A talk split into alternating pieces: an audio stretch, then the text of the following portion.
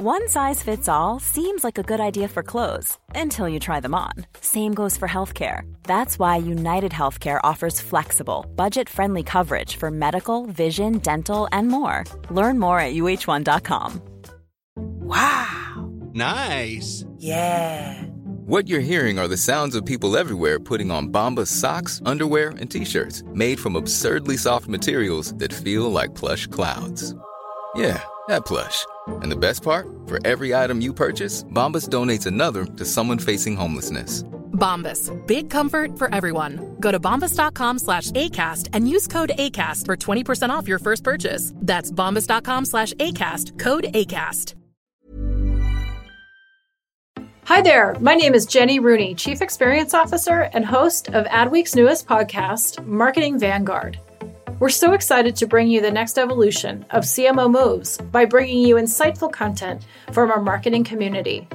Together, we'll dive into discussions with CMOs and other C suite executives who are tasked daily with making decisions that, in incremental or monumental ways, move the needle for their brands, their companies, and the customers they serve. In each episode, we'll focus on one key idea or decision why they made it, what it caused, whether it worked the ripples it set forth, and how it has defined the person as a business leader. We also address missteps, poor choices, and gambles, as mistakes, of course, often yield the greatest knowledge. In addition, we'll ask each guest to share the names of people they rely on daily, as well as a recommendation for whom we should interview next. Hi, Ann. How are you doing? Ann Hand, CEO of Super League Gaming. Thanks for joining me. Well, thank you for having me. Uh, it's a thrill to see you again. I know that um, we've gotten to know each other probably over the last couple years, and uh, it's just been a thrill for me to get to know you and sort of, you know, learn about your story because you have a really incredible story to share. So, um, Marketing Vanguard is, um, we're going to get into a lot on this podcast, a lot about the decisions you make as, you know, have made as a marketing leader that are driving business forward. Um, and I think you have a pretty interesting backstory to share first around how you have led marketing for organizations, even as now you're a CEO. So we're going to talk about that in a sec. But why don't you share for our listeners a little bit about you and what's led you to this point? Well, as you know, I always start out with the fact that I grew up in Indiana. I always have to give a good Hoosier plug, but um, but um, yeah, I I spent the first 18 years or so of my career um, kind of doing what was expected. You know, go get a job with a big company and become a generalist and work your way up the ladder. And I was very fortunate to have a lot of success at different companies like McDonald's and and namely BP, where I was an executive towards the end and running, you know, multiple billion dollar global P&Ls. And then my last job there, I got the taste of running all the brands and marketing globally, which was really um, exciting to me and unlocked a lot of, of things about me. And then I kind of took a little bit of a wild um, jump. I went and ran first a startup that was focused around um, sustainability and renewables. And then I somehow ended up running a company that um, has its roots in gaming. Um, so I, I took a little wild jump from energy to entertainment. Amazing, amazing. So one of the things that I ask in in this podcast of people is, you know, I feel like so much of our of who we are is represented in social profiles these days. Mm-hmm. Tell me something about you that nobody would know from looking at your LinkedIn profile.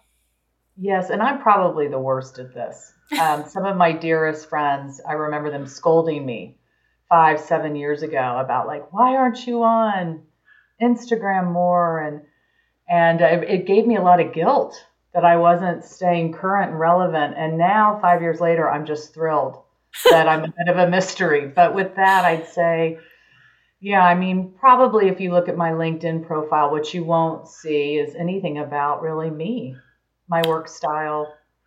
Um, it's a it's a list of jobs and and surely posts that give a little color of things I'm proud of or what motivates me.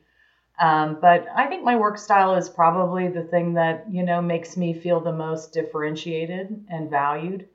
Um, I'm very collaborative. I I'm a problem solver. If you throw a problem at me, I want to figure it out and figure mm-hmm. it out fast. Um, mm-hmm.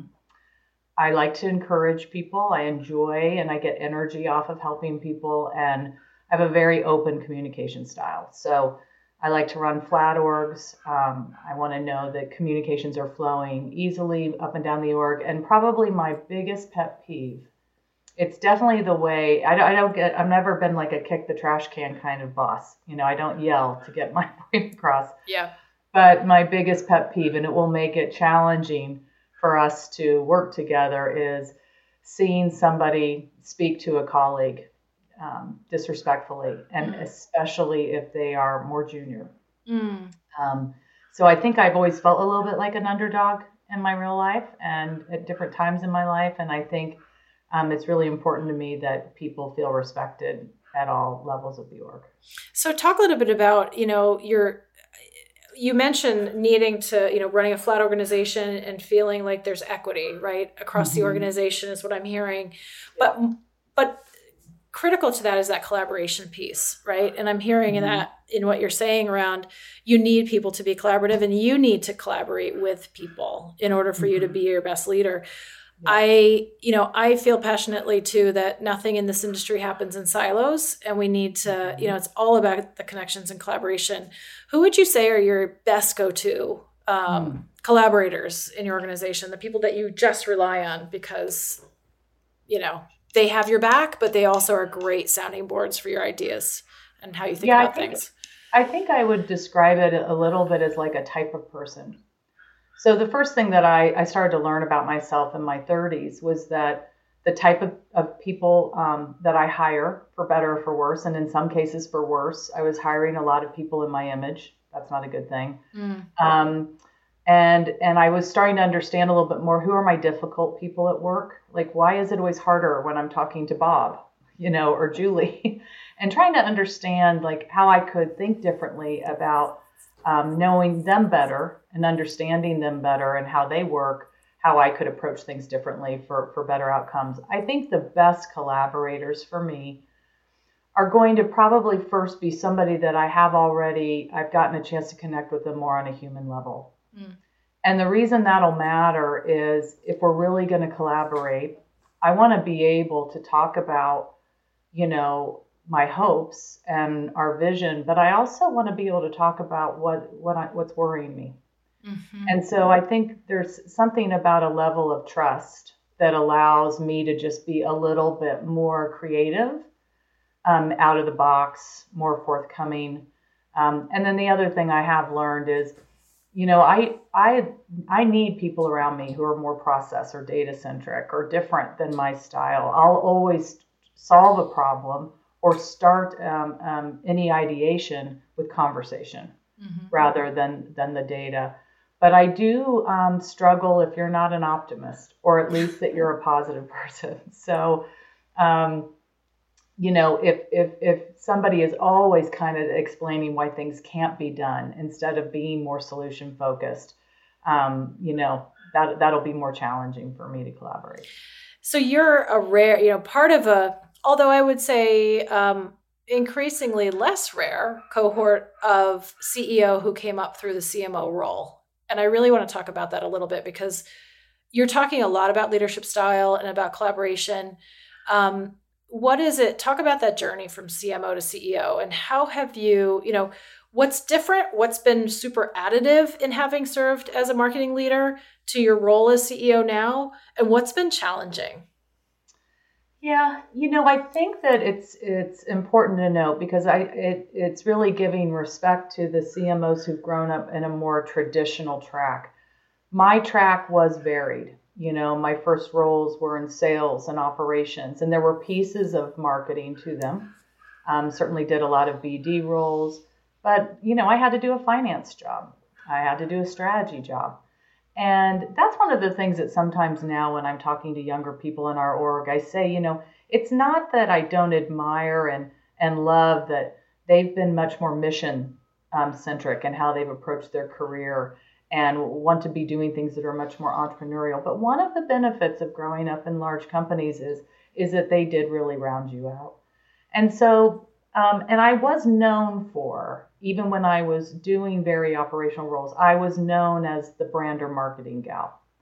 And now I always jokingly say, you know, that's not saying much in an oil company, you know, because you're in a sea of engineers, right? But I thought about it a lot. I thought about the ultimate consumer, the the the business, the B2B client I had in the middle. I was always very insights driven. So I was practicing being a marketer, almost kind of like an armchair marketer in a lot of my business decisions.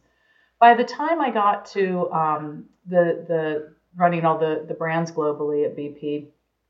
I mean, I have to say, I first went, I was a little intimidated, you know, because mm-hmm. I had these much more traditionally um, trained, you know, deep, you know, market researchers, brand managers, people who really had had developed the real disciplines and frameworks. And so I kind of sat in awe of them a little bit and just enjoyed the creative process coupled with the business process.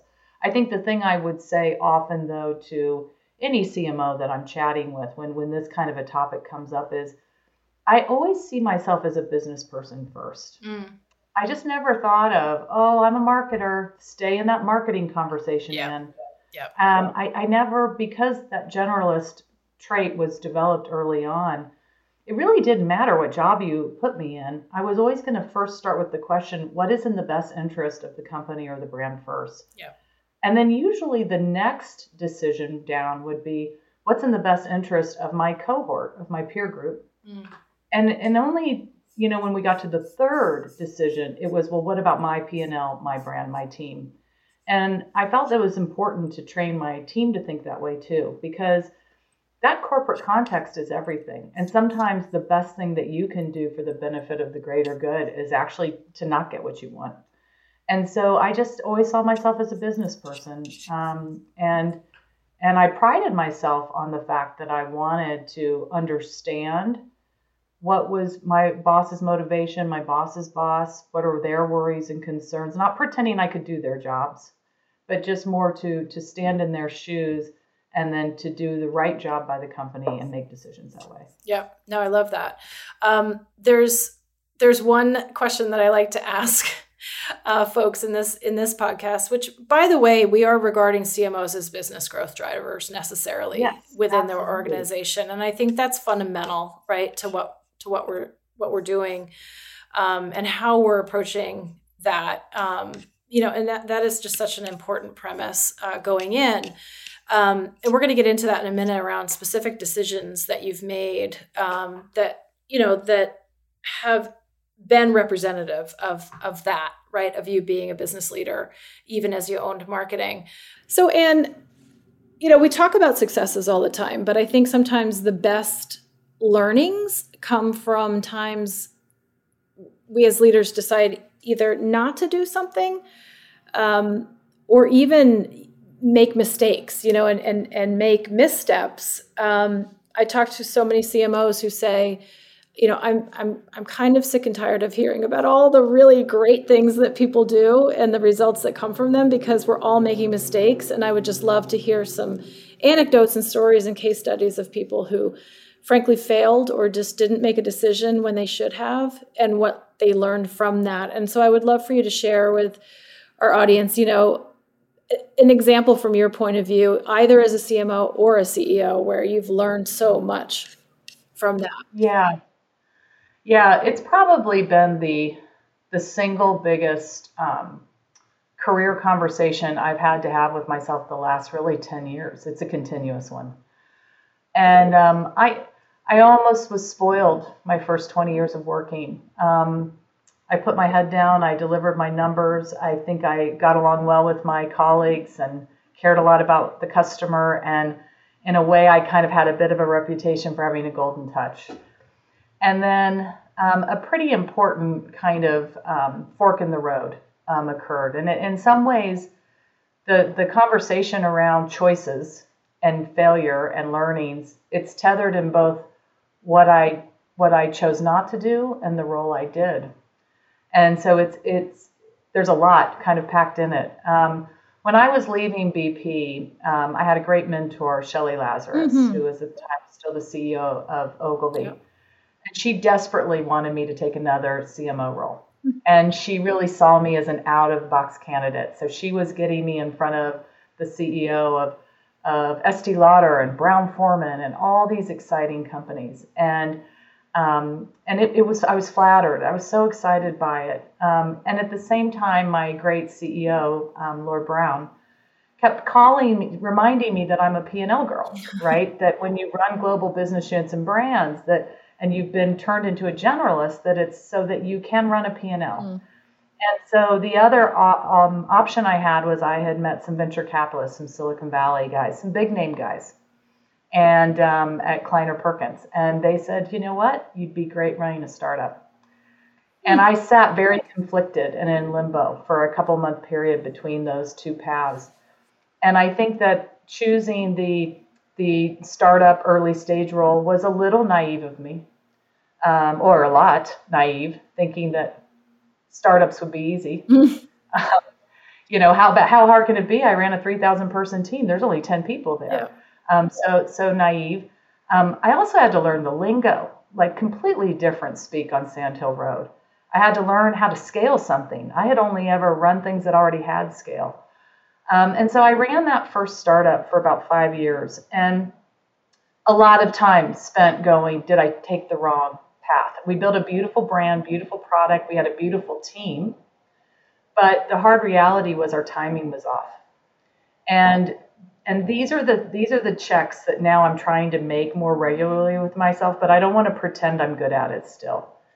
Um, I fall in love with brands and teams, and I have a hard time giving up. And people can tell you in my personal life, I have a hard time giving up when relationships aren't working too. So I'm a person who I'm such a good marketer, I can always spin the story around. Oh, you know, we're going to get a break. It's just around the corner. Um, you know, don't throw in the towel yet. Um, a lot of, I, I, can figure this out. Um, and, eternal and optimist. I mean, eternal optimist. I'm on this path for a reason. Now, what I would say where I am today is I can't live in a world of regret, right? I made those decisions. And frankly, I guess I look at it now and say, I needed a dose of reality. The dose of reality is is I had, you know, work was coming a little too easy to me before. And that only through that failure did I have a chance to just own it, mm-hmm. to be exposed, to feel a little more raw. And then my trick that I've learned with myself over time and I use this trick even when I'm just need to do something, to get unstuck, to take an action. If I publicly declare, I'm going to make a decision on this issue. If I publicly declare that it was, as much as I loved my time in my first startup, that it I made it was a failure that I didn't make uh, decisions faster, that I didn't accept the writing on the wall faster, and that I wasted my time, people's time, our investors' time the more that I say it, the more that I release any of the angst I'm holding. Mm. And so it helps me just to verbalize. If I wrote it in a journal, it wouldn't work for me. Mm. But the moment I publicly declare it, I start I start working at working through it. I start processing it. Um, and look, I'll never be able to fully know with that first fork in the road, and then the next one in deciding to run Super League, another startup. I did it again. instead of running back to big companies because I convinced myself, well, now I've got a toolkit, right? Mm. So let's apply this toolkit mm. to an exciting new space. I, I, I've accepted that there's always going to be wonderful pluses and minuses in those columns about those decisions. Um, but the best thing I can do is just look at them honestly. Mm. I need to ask you because you mentioned a couple things, and it's so fascinating to hear you work through that process for yourself, right, as a CEO. Mm-hmm. Um, but you mentioned something you know, there's something about you that inherently remains a CMO, arguably, just the way you think as a marketer, as a marketing leader, as a marketing strategist, um, you know, as the inspirational driver for your company, you know, and um, so you can't, it's interesting to hear you say that as a CEO now because that's something probably inherent in any CEO who's come up for the C- CMO role. They can't shake that, but nor should they. You know what I mean? That's yeah. such a, to me, that's such a, um, such a force that can be very powerful. Talk about that. Talk specifically about how, as a CEO, um, you harness that. You continue to very powerfully and um, intentionally harness that energy and that core of you that remains a CMO. Yeah, it's an interesting one because then you could argue, well, why didn't I take those big CMO roles that you know I was getting courted for? Maybe somewhere deep inside because I wasn't a classically trained CMO. True, and the P and L experience. I probably, yeah yeah, that's probably the smoke and mirrors fear. Like I'll get into Brown Forman and uh, they'll they'll go, "You're not a real CMO," you know. So I think there was some intimidation um, there as well. I think the pro the challenge on the CEO side is you're not you're supposed to know everything. You're supposed to know best. Every decision is it's supposed to be obvious to you. You're the one at the center of it all, and I don't like that burden, and it's also not how I I handle stress or make decision, decisions. I collaborate, and, and yet and yet, yeah. I mean, it's ironic, but there's something in that that you're chasing after too, I would argue. Absolutely. Yeah. Yeah, you know, I would say in a weird way, probably a source of pride, whether I took the CMO or CEO role. It really doesn't matter for me because I looked at both jobs as being a business owner mm. and a business person. I didn't leave anything at the door Love to that. do both those jobs. So I would say the biggest thing that um, you know, I probably um, have kind of hung on to with both of those roles is I have a real desire to kind of do it differently. Mm. I want to show, I like to debunk myths. I love to debunk consumer myths. Who's a gamer these days? It's everybody. Girls can be as good as boys at gaming. Gaming can be good for you. I'm doing it right now and I'm applying it to Super League. But you can see a pattern, and the pattern is I want to debunk myths about me as well. Mm-hmm and the choices I've made, and that I can be a successful CEO or CMO and maybe not have had all the same training, mm-hmm. or maybe do it differently, have a different leadership or decision making style. And and so it's kind of an interesting thing. I, it's like I want to get the A, I want to get the good grade, I want to please the professor or the boss mm-hmm. or the mm-hmm. board. So I'll do the job, but then right when I'm doing it well, I want to shake it up and kind of show that I got to do it my way, mm. strangely. So I'm probably living between the worlds of following the rules and somehow always having this desire to to kind of put my own little Mark. special my, my need for my own identity and to put my twist on it. Unbelievable. Yeah. So fascinating and I I mean just the way to hear you talk about it that way. I've never really talked about it that way to anybody. so seriously, like that's the thing. That's why I love it whenever you and I talk because I always walk away and I've just learned something new about myself. And that helps me then get my head around mm-hmm. The failures, the successes, and how to kind of make sense of them and keep growing. It shocks me that I'm the age I'm at, and I still feel like I'm loving that the self awareness journey doesn't end. But also, I really think I thought like 10 years ago, like, I've seen it all at work. Mm. I've seen it all. The supply chain problem, the marketing problem, the pricing problem, the this problem.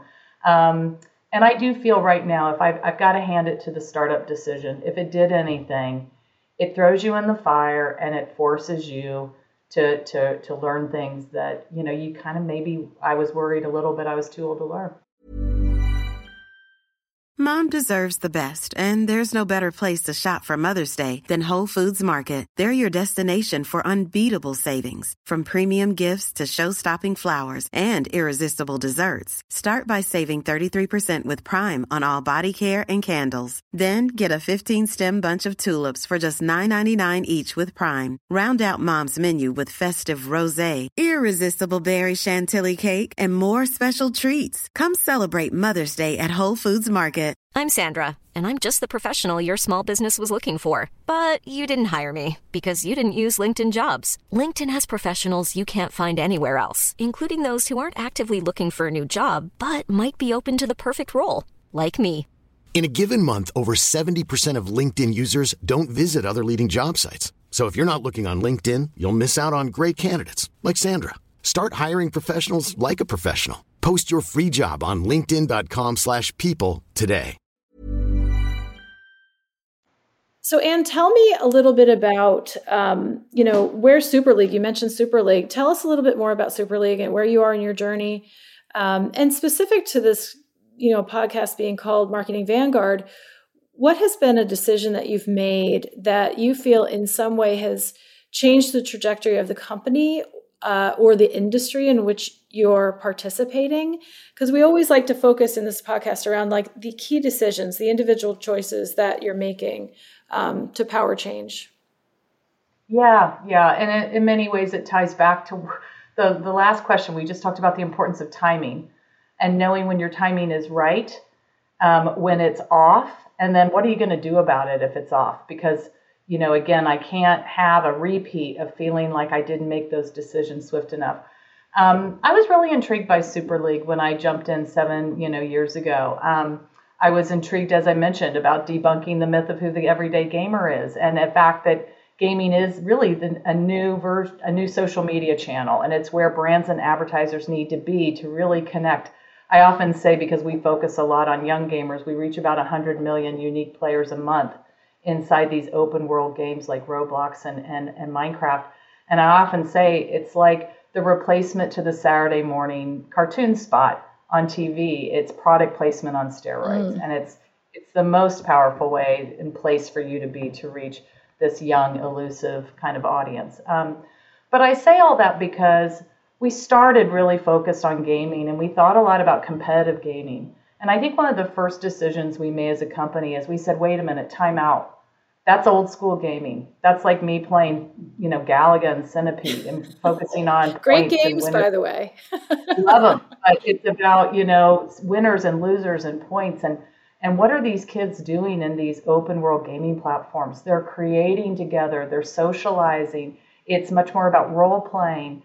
And so it helped us realize that we needed to open up the net much wider. We want to talk to all kinds of kids who use these platforms as ways to for really um, self-expression.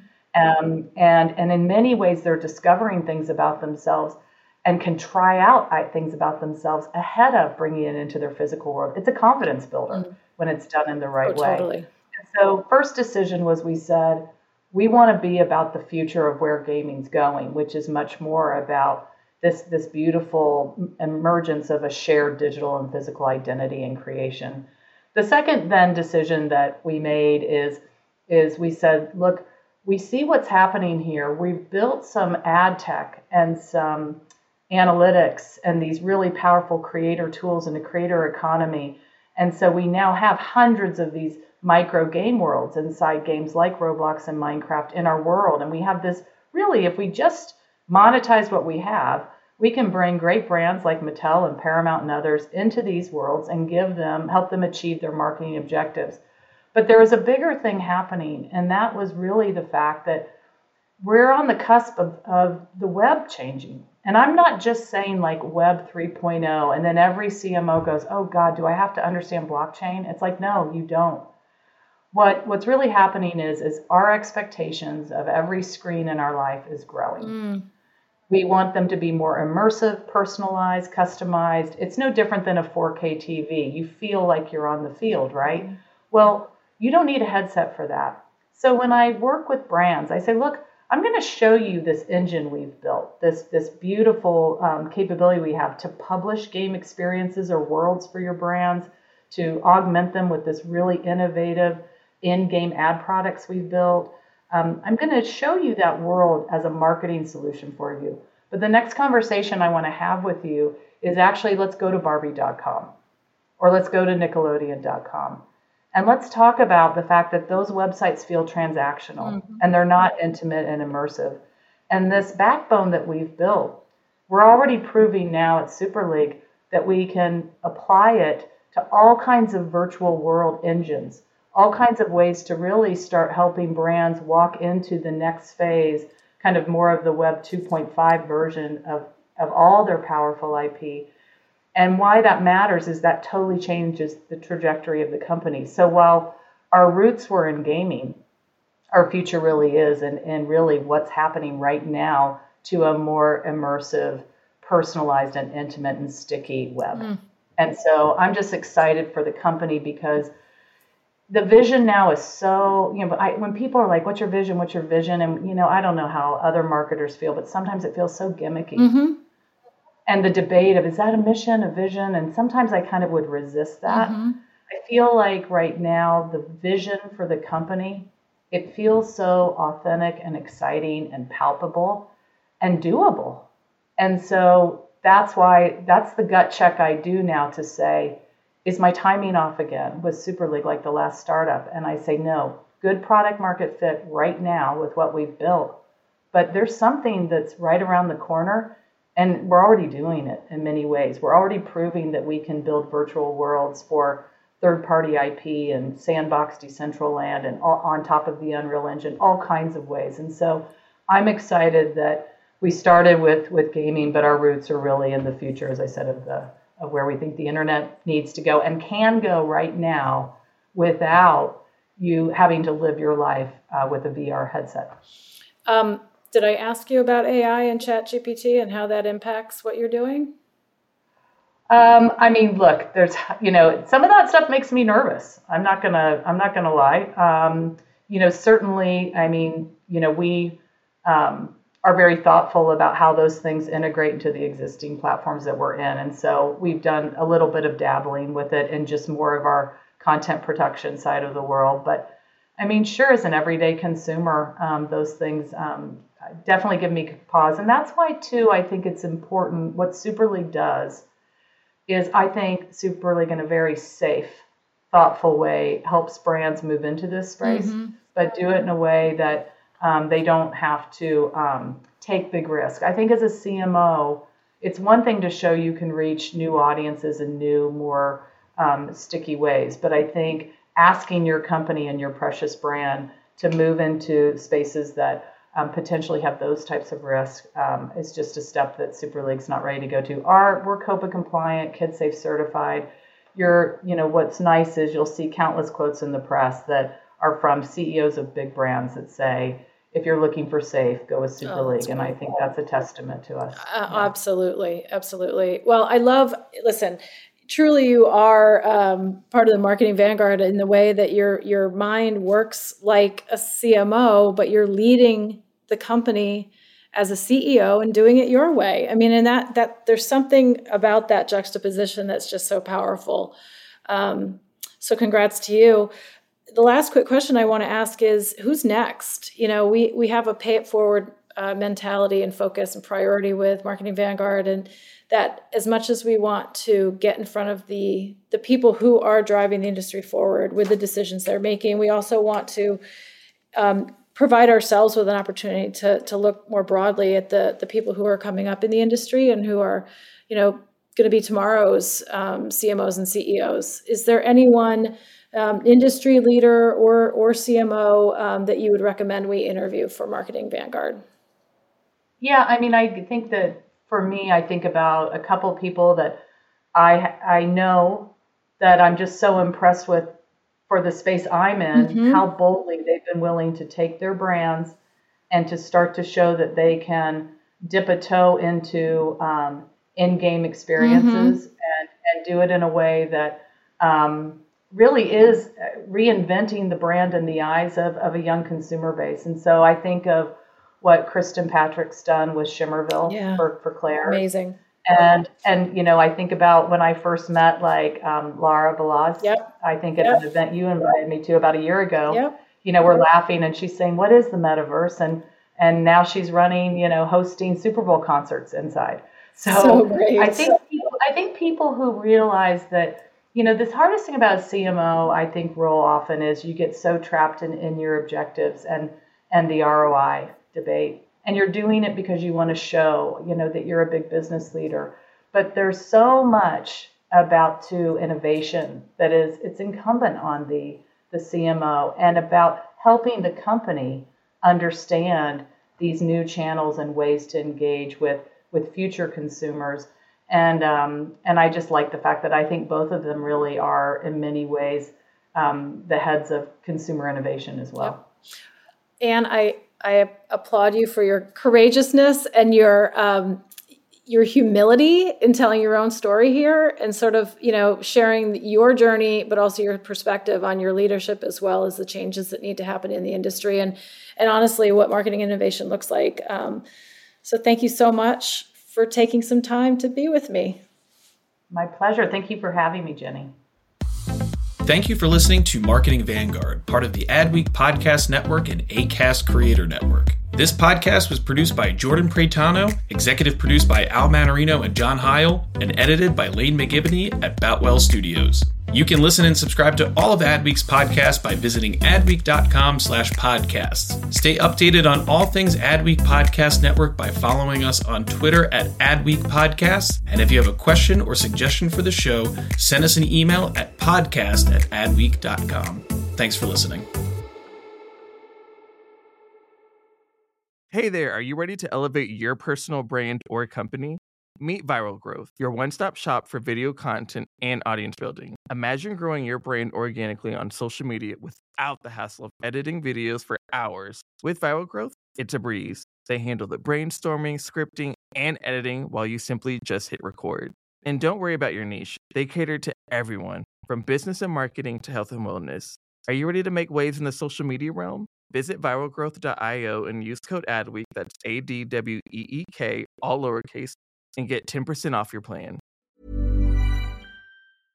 Imagine the softest sheets you've ever felt. Now imagine them getting even softer over time. That's what you'll feel with Boll and Branch's organic cotton sheets. In a recent customer survey, 96% replied that Boll and Branch sheets get softer with every wash. Start getting your best night's sleep in these sheets that get softer and softer for years to come. Try their sheets with a 30-night guarantee. Plus, get 15% off your first order at bollandbranch.com. Code BUTTERY. Exclusions apply. See site for details. Hi, I'm Daniel, founder of Pretty Litter. Did you know cats tend to hide symptoms of sickness and pain? I learned this the hard way after losing my cat, Gingy. So I created Pretty Litter, a health monitoring litter that helps detect early signs of illness by changing colors, saving you money and potentially your cat's life. Pretty Litter is veterinarian developed, and it's the easiest way to keep tabs on your fur baby's health right at home. Go to prettylitter.com and use code ACAST for 20% off your first order and a free cat toy. Terms and conditions apply. See site for details.